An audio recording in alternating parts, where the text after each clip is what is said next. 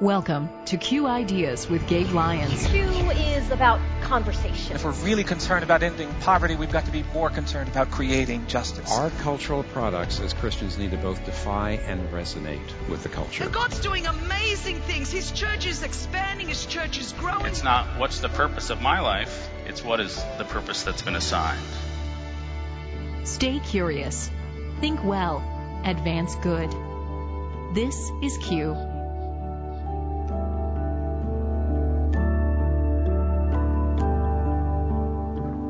look at a bridge, there's this foundation to call an abutment. And in that abutment, um, I look at it, if you didn't have that abutment, it would, the, the bridge would crash. And so what the bridge has to be in this work of racial reconciliation, it has to be the message of Jesus. And, and, and it has to be built on that. And because without that, it's going to collapse. Thanks again for listening to Q Ideas with Gabe Lyons. I'm Paul Perot with Gabe, and as you just heard, we're going to talk about racial reconciliation again. A couple of weeks ago, Q hosted a live event on the web called Q&A, where we were looking at race, justice, and repairing the divide. And Gabe, you wanted to continue that conversation on this week's show. We decided this week we wanted to feature one of the talks from Q 2018 that continued the discussion around what does it look like to build bridges ethnically between people who are of different races, different socioeconomic divides, anyone who sees themselves as on polar opposite places, whether it's politically or maybe just culturally. How do we build bridges? Well, the person we invited to do that was Tasha Morrison. She is a bridge builder. She actually started an organization called Be the Bridge. And in addition to that, began creating curriculums and creating small group environments that allow people to come together in groups and actually have conversations with those who may look different than them and think different than them. And so I sat down with Tasha at Q and I interviewed her specifically asking her to help us better understand what are some of the reasons people are fearful. Why, why do they not engage with people who are different than them? And how can we change that? How can we as the church be a part of that? If you did not tune in to our Q&A series, you can still find that fascinating conversation with Duke Kwon and our listeners who are interacting with us and asking questions at qideas.org slash summer series. So go there, watch that, spend 45 minutes just digging in deep to this conversation about where we could go on the topic of racism in America and how the church can lead after listening to Tasha share with us the importance of us leading in this critical moment. Let's listen to them.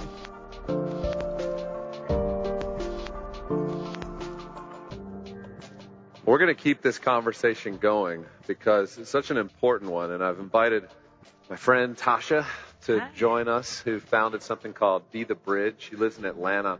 And part of Tasha's mission and calling in life, really, at this stage, has been to be practical Right. Because we get into these conversations about race and division and, and, you know, I see people get stuck and, and lots of times just not know what to do. Right. And they, they're scared they're going to say the wrong thing. So they just don't reach out. They don't try. They don't invite the family over for dinner that they really should be spending more time with. How do you help people think through getting unstuck when they're feeling kind of like, I don't know what to do. I'm paralyzed by all this information and education. But what yeah. do I do? Yeah, we, you know, with Be the Bridge, we want to tool people to have a distinct and transformative you know, voice in this work of racial healing. And one of the things is you can't lead people where you're not willing to go yourself personally. And so I believe that this work starts first in your home, in your heart. You know, some of the practical things is educating yourself on the issue. Yeah. You know, and so picking up a book, that's real simple to do. Um, you know. I know for me, a couple of my friends, a couple years ago when I was just trying to understand the story that I didn't understand, it was right. The Warmth of Other Suns. Oh yeah, that's the As a story of the migration from the South.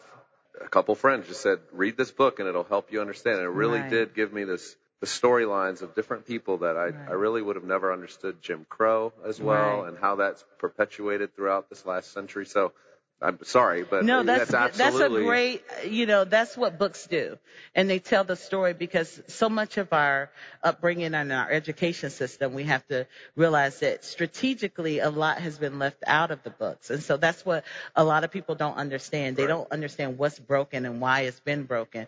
And I think when you start picking up a book, you start to have a common history and a common memory.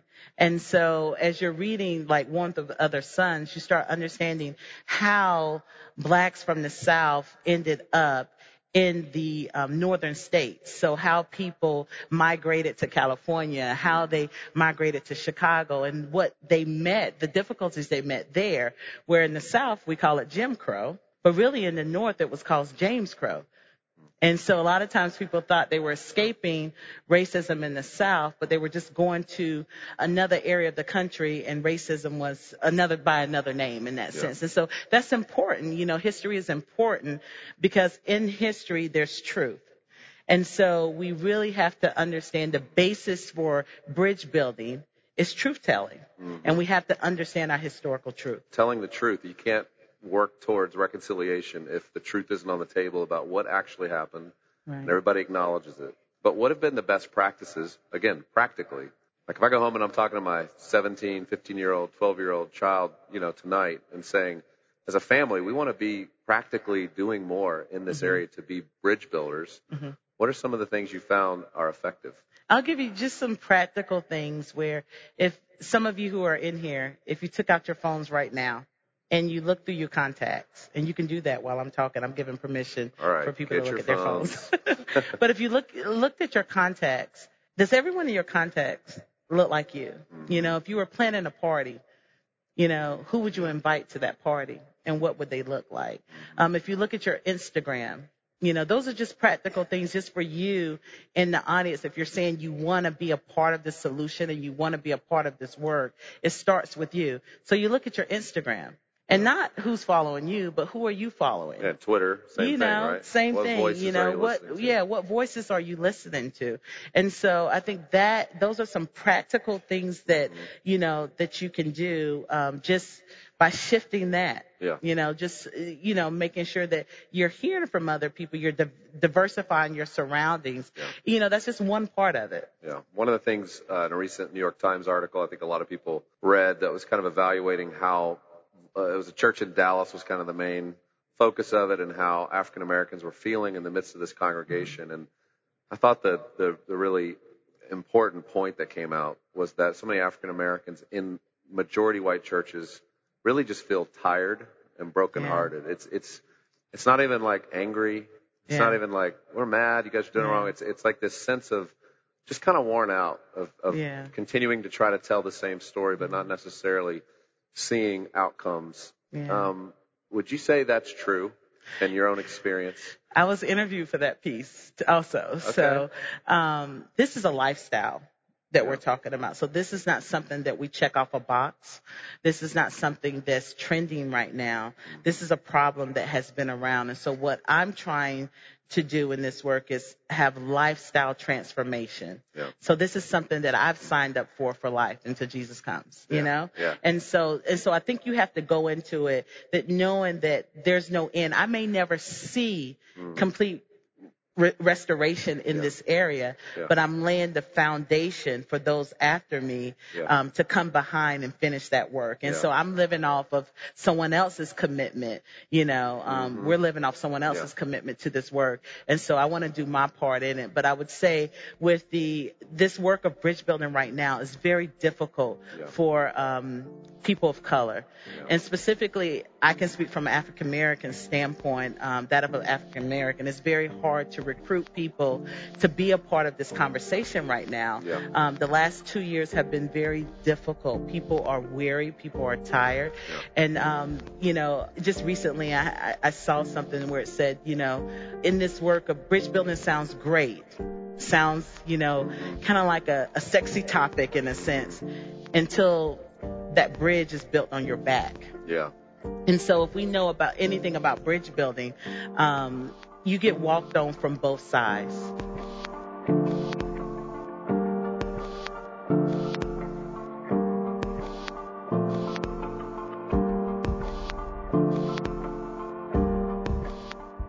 Now, Gabe, on the topic of striving at truth telling and bridge building, let's press the pause button right here because I want to take us back briefly to a conversation you had a couple of years ago at Q 2017 with hip hop artist Lecrae, who after the Ferguson shooting tried to use his platform to talk about racial issues and unfortunately got pushback. Let's listen to a segment of that conversation.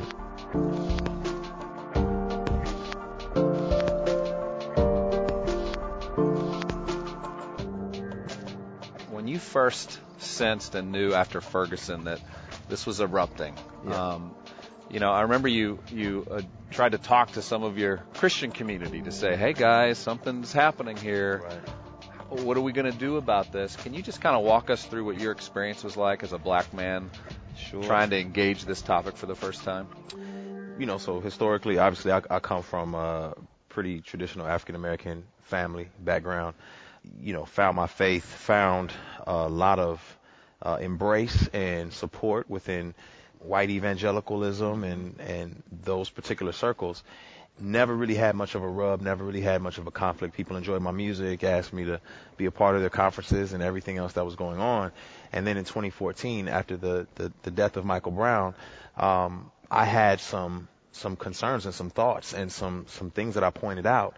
And the same love, support, and kind of uh, you know cheering on that I had been consistently hearing turned into you know, uh, uh, visceral frustration, and uh, and people just did not understand why I was quote unquote rocking the boat, and I and I think um, I just wanted you to like stay in your zone, stay in your lane. Yeah, stay in your lane. Don't talk about this stuff. Let's, let's let's not talk about that. And I think for a lot of them, um, you know, we we talked about it earlier. For a lot of them, they wanted me to keep the peace, and I'm more concerned with making peace. And making peace mm. causes us to disrupt some things. Uh, Keeping peace causes us to kind of keep a lid on stuff and let it kind of dissipate. But it right. wasn't as if I was trying to create something. It was I was trying to expose what was yeah. already created. Now you've gone out actually in protest. You've been on the street. You've marched. Yes. You've said, look, this is important, and our voices need to be heard.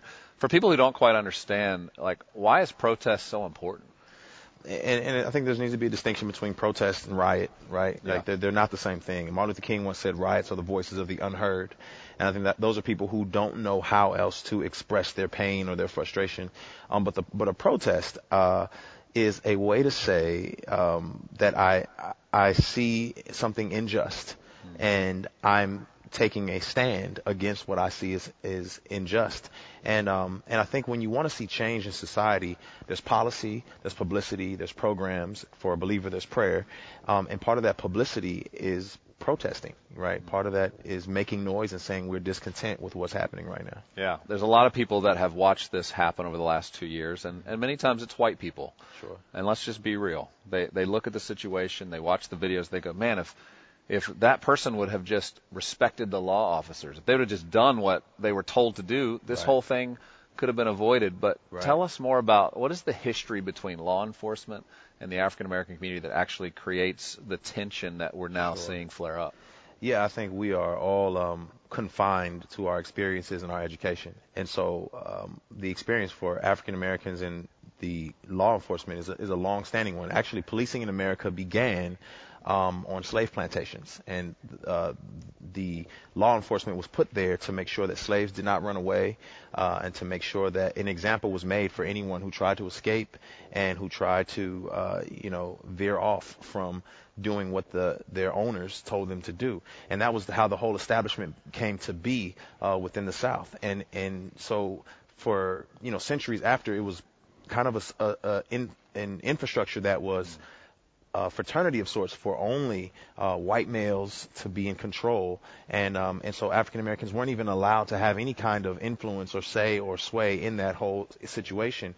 And so, like I was saying, we're all confined to our experiences, and so most people, especially like my white friends, they've never had a negative experience with police. They they know police officers. Police officers protect, they serve, they stand up for their rights, and so uh, they would have a critique on my perception right. of the infrastructure being fractured and the system being flawed, uh, when my experience would be vastly different from yeah. their experience. Uh, whereas I myself has been a victim of police brutality, I've been a victim of discrimination uh, by police, and um, and so th- there there's going to be varying varying perspectives based off of your confined experience and yeah, education. So there's a loss of trust. There's a total breakdown. Absolutely. Respect, and so Absolutely. sometimes that just comes in a reaction Yeah. of run, get away. Yeah, it's I don't not want always to engage this. Exactly, it's not always an issue of non-compliance. Sometimes an issue of fear.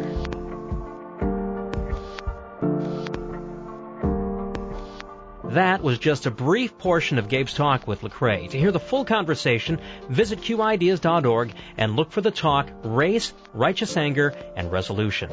Now, Gabe, let's get back to your conversation with Latasha Morrison about building bridges.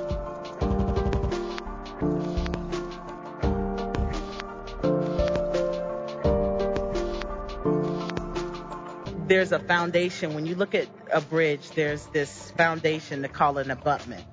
And in that abutment, um, I look at it. If you didn't have that abutment, it would the the bridge would crash. Yeah.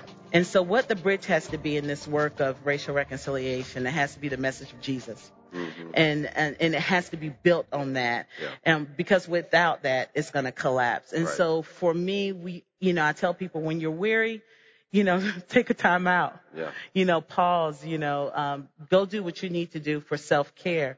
But we want everyone to be a part of the conversation, but everyone's not going to be a part of the conversation. And Right. we're not a monolithic group as people of color. Right. So you're going to meet people of color that don't want to be in your Be the Bridge group. They don't want to talk about race with Yeah. a white person, you Right. know, um, because maybe they've been harmed Yeah. or they don't know what to expect. They don't know your intentions. Mm-hmm. So you have to understand that. So it's not just about having one friend. Yeah. Nobody wants to be your one friend. Okay? that's that's very burdensome. Look, Yeah. and all the people of color says, yeah. but you know, you you want to have multiple friends because you're going to get multiple perspectives because Right. how I grew up is different from how some of my friends grew up. I grew Yeah. up in the suburbs Yeah. you know, but I don't, you know, although the inner city wasn't my experience, I can relate and not deny that inner city experience. So Right. it's not my story, but it's their story. Therefore, it's also my story. Well, I want to thank you for two things. One, you just mentioned, you know, the way this ultimately happens is understanding the power of Jesus Yeah. to transform. There's so many cultural issues I think Mhm. we come into, and I know I've been a party to this at times, where we try to really smartly, strategically figure out how we're going to do it, and we don't invite Jesus in to do what Jesus can only do. And just acknowledging that in this conversation is so important in every conversation. But, it, but I appreciate you leading with that and saying Yeah. that we, we know that. Um, but two, thank you for stepping out and leading in this because mm-hmm. I have many black friends mm-hmm. who feel called to bridge build. Mm-hmm. They're tired. Yeah. It's hard work. You step into a lot of majority white spaces and you're Yeah. trying to educate them on a history that you wish they just understood, but they don't. Mm-hmm. And that takes courage, like day in and day out. And I know you get tired. Yeah. And I just thank you for doing it because Yeah. from a white man mm-hmm. who's had friends who've been called to bridge build, it's, Right. it's absolutely transformed my mm-hmm. worldview and my understanding, but it's been through that patience and Right. that commitment. Um, so thank you for that. And, and I want to also just for a moment be the bridge. How can church leaders here get involved if they want to, because you have an opportunity in a way that people here can take this up in their churches and start Right. groups. Will you just tell us a little bit about that for a second? Yeah, one of the things that we created, and this came from my personal life, um, just seeing the division um, and seeing the hurt, um, and realizing seeing that in the world, but also looking to the church for an answer. And the church was not just complicit with what the brokenness, but a part of the church created the infrastructure for what we're seeing now. And so therefore, if we c- created the infrastructure, we have to be a part of the solution. And so this was me, you know, wanting to create a conversation on how can we on-ramp people into this conversation. Um, there's a lot of conversations that we've had over the last two days, and some of those conversations are what I call a 301 and 401 level. Um, but some of us in this room, you're at a 101 level. You're just getting started. You're trying to understand.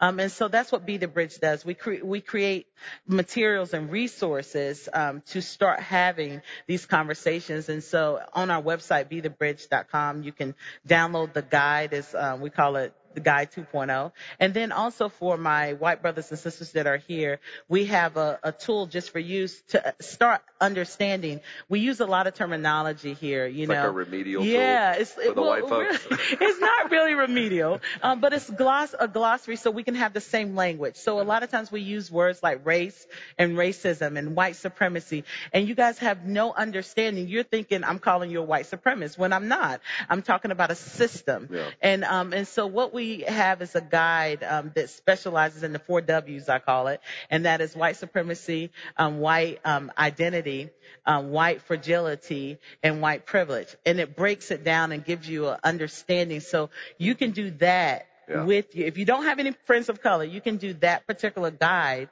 um, with a group of um, your white brothers and sisters and start really deconstructing and dismantling some of these things that you don't quite understand. Yeah. Um, and then um, you can start a group with another person of color, um, find someone. Um, hopefully they're not running from you, but maybe they are. So if they are running from you, just stay with the whiteness 101. They will come. Pray them, pray them into existence. Wow. You know, so those are some of the things, uh, ways that you can engage um, with with the conversation. You can follow us on social media um, and Great. you know and all that. Well, let's thank Tasha for sharing with us and providing practical resources. Thank you, Tasha. Thank you so much.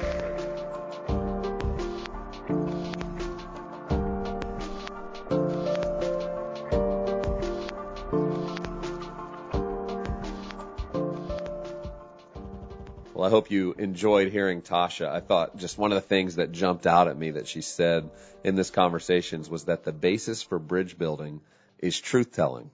And, and I know that can almost seem problematic. If we tell what we really think, if we really tell the truth, then maybe I'll offend people. And I don't think what Tasha meant was we're going around just trying to tell everybody what we believe, but it was more the sense that we have to start with the basis of truth, of our history, of understanding what's taken place before the moment that we find ourselves in. And when we understand the truth, it truly sets us free when we can have real respectful conversations with friends. I know for me, that has been the total difference maker when it's come to my own understanding of racism, of the stories that I never heard growing up, that I didn't understand, but now I do because I've had good friends come alongside me that were not white, that were African American, who were willing to listen to some of my dumb questions, willing to have conversations that they're frankly tired of having because they wish people could just learn and understand. But they've been patient and they've been willing to build bridges. And this kind of work is some of the most important work. It's also some of the most painful work.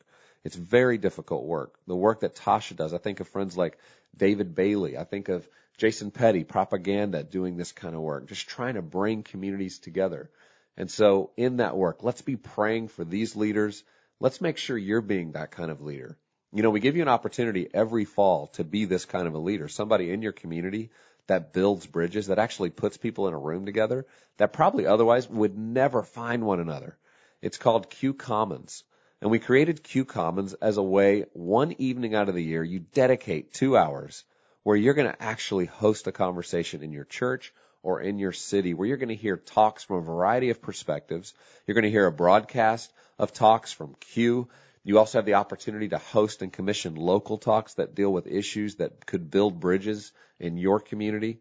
And this year, our theme is called the power of we. WE, the power of we. I mean, the idea here is that we can't just rely on the government to solve problems or religious leaders to solve problems or our churches to solve the problems. Frankly, we've got to look at one another. We've got to look at our neighbors. We've got to look at our friends and we've got to say, how can we make a difference? How can we together start to be the difference? Our theme this year will be focused on hospitality, this Christian virtue that in some ways has been forgotten in the modern Western world. And we need to be reminded of it. We need to be refreshed on how the church historically was some of the most hospitable people and places for people to show up, no matter what they believed or thought or what they looked like or what they could afford. And this year in 2018, we want to bring this to the forefront again. We want to be thinking about what does it look like for Christians today in this world where we feel very technologically connected, but also we see the polarization that's happening. What if we as the church became this beacon of light, that we were the ones bringing hope, that we were the ones creating space where people could come together, could find one another again, could stop, put their phones down, actually listen to one another and try to learn and try to understand. We believe Christians should be leading the way in this. And so the best way Q can contribute to that is by creating an evening that you could host where you could bring all the Christians together in your church maybe, or possibly it's hosting it in a public space in your city We invite Christians and non-Christians alike to engage some really important talks, to hear some important stories about how we can be a part of solving problems in our community together. And so I hope you'll consider joining with us. You can learn more about that at qcommons.com. So when you go to qcommons.com, you can see there's multiple ways you can host. But we're just saying, look, if you're listening to this podcast, if you've been kind of consuming these ideas, if you've been listening to these, it's been shaping your mind. What would it look like for you to start giving that away? What would it look like for you to create space where others now could benefit from what you've learned from Q by you taking action? And that can be as simple as you getting a leader in your church involved, or maybe you feel the calling that this is an opportunity you need to lead on. You need to carve out some time in the next few months to really initiate leading this type of conversation. I know in American culture, there'll be an election right around the corner. Two weeks after Q Commons will be our midterm elections. That's a time where there's a lot of division. There's a lot of news media. There's a lot of politicalization of so many ideas that sometimes don't always help us. And so this will be an opportunity to be an antidote to that, where two weeks before elections, you're bringing people together, maybe from different political parties or no political party at all, to say, hey, what can we do together? How can we not just rely on whatever our vote is in November to solve the issues in our city, our community, our state, uh, the social issues we're dealing with, how we connect and deal with the poor, how we solve creative problems in our education system, on and on and on. But what if you were creating that space? What if you were the one leading that in your city? Well, reach out to us. Let us know. We want to help you. We want to support you. We try to make this as turnkey as possible, but we're just looking for leaders who feel called to do this kind of work, and then we'll help you do it. So go to qcommons.com and we'll look forward to partnering with you there. This has been another edition of the Q podcast. I look forward to joining you again next week where we can continue the conversation.